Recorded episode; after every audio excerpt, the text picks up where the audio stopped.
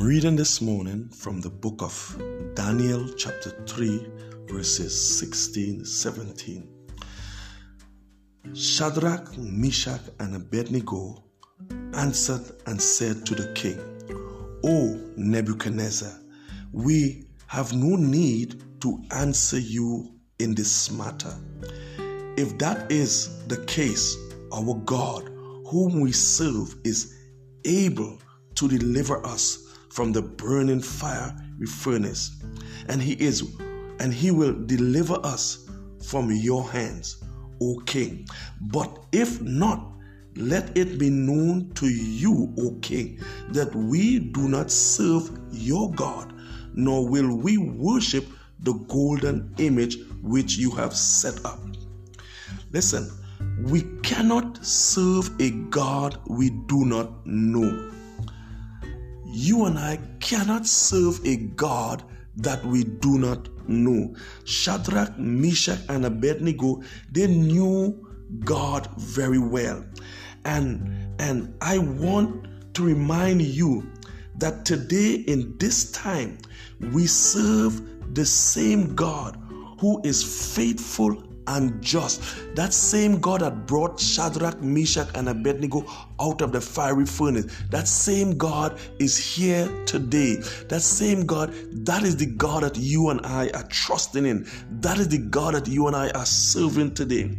These three men disobeyed the king of Babylon to remain faithful to the King of Kings and the Lords of Lords. It is not possible to disobey a king without having an incredible conviction of God we serve. It is not possible to disobey a king without having an incredible conviction of the God we serve. These young men stood before King Nebuchadnezzar with the confidence of knowing their God, the God of the impossible. Do you have that conviction in your heart? Do you have that conviction in your life today?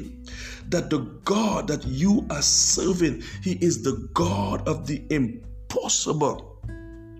Can you stand before the enemy when unexpected things happen and say to the enemy, "I know what God is capable of doing. I know he is more than able to bring me through. And even though he does not bring me through, I will still remain faithful. I will trust him.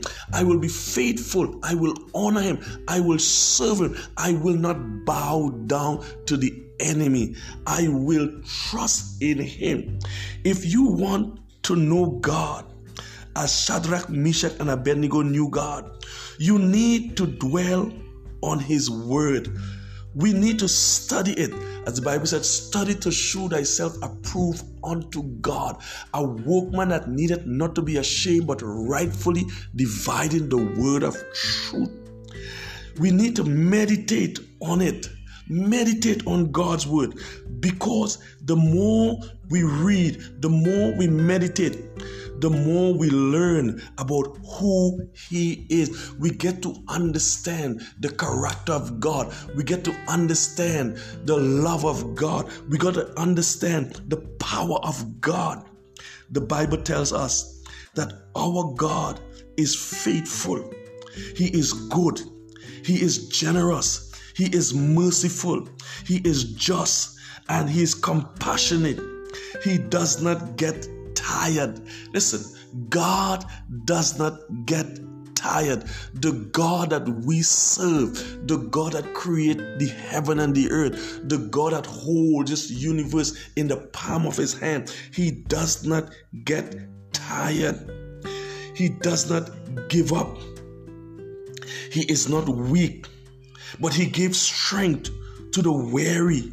He is eternal, and nothing is impossible. possible for him. Nothing that you are facing is impossible for God. There is no situation that you are facing right now that is impossible for God to bring you out and bring you through. The psalmist David said, yea, do I walk through the valley of the shadows of death, I shall fear no evil, for thou art with me. He is with you to bring you out. He is with you to bring you through whatever circumstances that you are facing. So today, live with the conviction that your God is with you in every situation. If you know who He is, live with this conviction today.